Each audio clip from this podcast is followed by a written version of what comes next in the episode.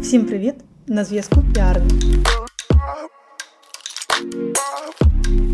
Сьогодні хочеться поговорити більше про роботу власне з людьми, що знаходяться завжди по ту сторону ваших інтересів, але потрібні вам для просування і для розвитку бренду.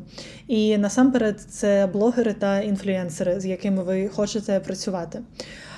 По-перше, не на всі проєкти блогери та інфлюенсери взагалі підходять. Тобто дуже часто таке трапляється, що блогерам немає сенсу пропонувати співпрацю, якщо, наприклад, у вас там якийсь культурний заклад, що не розраховує на масовість. Тобто, якщо ви дуже а, лімітований продукт, звичайно, що можна знайти там блогера якогось у вашій сфері, але якщо ви не якось налаштовуєтесь на масове відвідування, та якщо у вас дуже специфічна пропозиція, то краще зробити просто гарного амбасадора бренду, гарне обличчя та комунікувати з вартами вашої теми ЗМІ.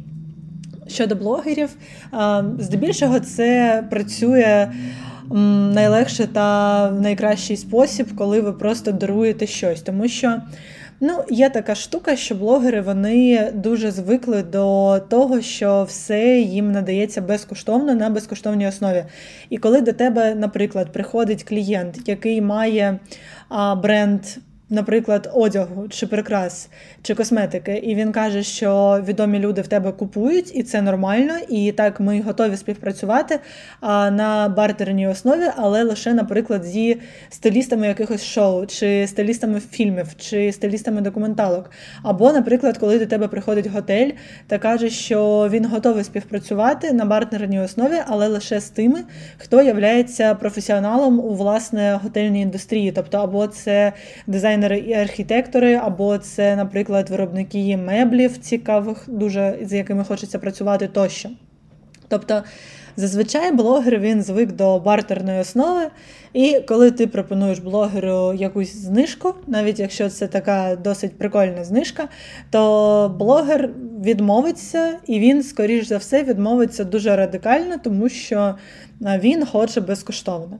І навіть за умов, що блогер натомість просто не дасть там сторіс та пости, так, і ще й отримує продукт. А він хоче завжди працювати безкоштовно, саме тому. Блогерів піарники розглядають не завжди як перший пріоритет. Тобто, як перший пріоритет розглядається ЗМІ, як перший пріоритет розглядається просто амбасадор бренду, тому що це людина, яка ефективно та протягом тривалого часу буде впливати позитивно на бренд. ЗМІ це просто така, скажімо так, категорія, яка конструктивно та на широку масу впливає позитивно на ваш бренд та розповідає якомога більше саме людям, які можуть стати вашими або потенційними клієнтами, або просто фоловерами та фанами. А блогер це такий. Точечний удар, можна сказати, і він не завжди поцілює туди, куди потрібно. Більш того, блогер це жива людина. І навіть якщо контент-план та SMM та маркетинг взагалі побудований дуже гарно навколо особистого бренду. Може трапитися скандал будь-якої хвилини, і тоді бренд може теж втратити через цей скандал. Більше того, вам, скоріш за все, доведеться чекати, і більше того, блогери ну, зазвичай бувають інколи капризучі. Але ми все одно їх полюбляємо і. Для таких сфер, як, наприклад, fashion, або косметика, або це прикраси, або, наприклад, це сфера такого масового масового використання, нічого не може бути краще за блогерів, тому що це людина, яка впливає на десятки тисяч людей, просто яким подобається її посил. Але треба бути дуже обережним, коли ти вибираєш блогера, аби це виглядало якось конструктивно. Тобто, наприклад, є прикольна блогерка е, Полі Хей, вона така вся дуже жіночна, дуже легка, і на ній дуже круто виглядають всякі хутра, каблуки, прикраси, підбори. Але якщо їй там, наприклад, дати, я не знаю, ну, там шкіряний плащ. Чи, наприклад, якщо їй дати там рекламувати я не знаю, домашні квіти, то це буде не дуже її естетика, тому що вона більше така вечірки, вино, цигарки, живі квіти. Це такий паризький амур. А, І треба, щоб бренд він дуже співпадав з баченням та взагалі вайбом того блогера. А якщо ми поговоримо про амбасадорів, то це взагалі геть інша історія, тому що амбасадор це людина, з якою ти співпрацюєш на тривалій основі, і з нею не вийде працювати просто там один раз. Якщо це блогер, то зазвичай це як робиться. Ти там, наприклад, даруєш прикрасу, він робить е, огляд, тобто він її одягає, фоткає, там носить на якийсь один івент. Ти кажеш дякую, блогер каже тобі дякую. І все, і ви розходитесь. Інколи ти даруєш, ти ще маєш платити. Це залежить від блогера та від аудиторії. Якщо ж це амбасадор, то це не один івент, це не один місяць роботи. Ти заключаєш угоду на якийсь тривалий час, і ти будеш співпрацювати з цією людиною строком від двох до півроку. А саме через це маєш обирати дуже охайно і варто проводити кілька, мабуть, дзвінків, тому що тобі потрібно бути а, дуже комфортно поруч з людиною, і більш того, ти маєш зрозуміти, що не може бути там 20 амбасадорок. Тобто може бути там 20 блогерок, так що вдягнули на івенти в різних куточках світу твої там прикраси або твій одяг, але не може бути 20 амбасадорів бренду. Якщо ти хочеш широку мережу амбасадорів, та ти представлений по всьому світові, то тут а, матиме сенс робити амбасадора країни а, в бренді.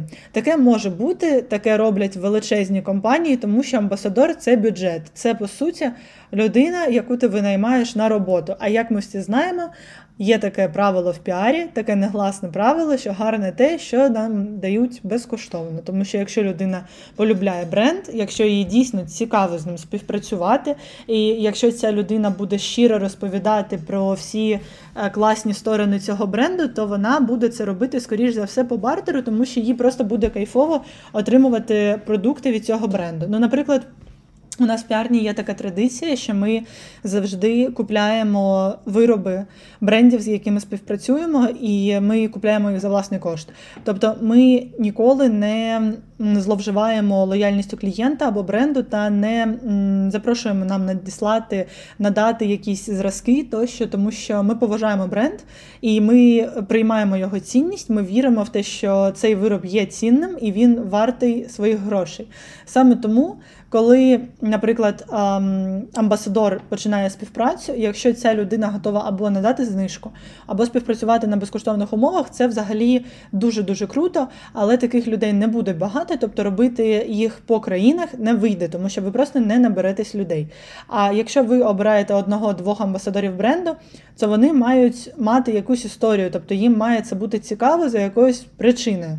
Вони мають якось е, відчувати власний зв'язок із брендом, і лише в такому разі ця співпраця вона буде конструктивною та цікавою всім, і вона не е, буде викликати питань в аудиторії, тому що аудиторія, наприклад, яка там полюбляє бренд, і, наприклад, там ну уявіть собі бренд косметики, який фоловить а дівчинка протягом тривалого часу, і тут у бренду косметики з'являється амбасадорка, і вона не дуже класно виглядає з брендом, тобто вона не відгукується на всі 100% бренду.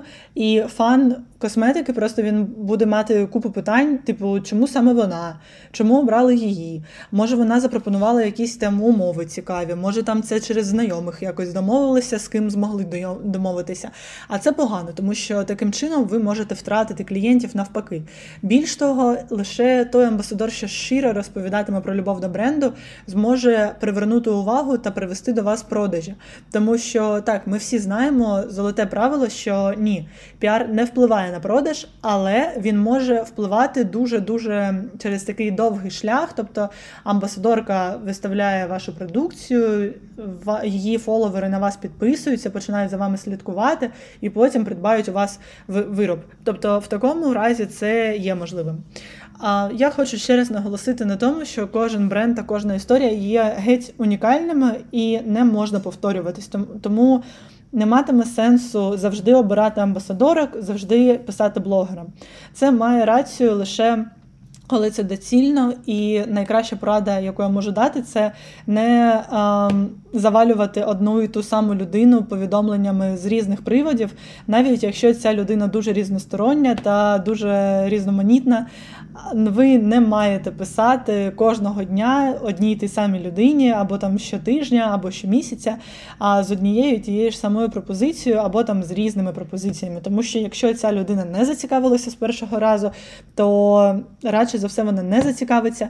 А як ми знаємо, і колаборації, і блогери, і амбасадори мають працювати. Ну не те, що мають, але круто, коли вони працюють з щирим серцем та з любов'ю до бренду.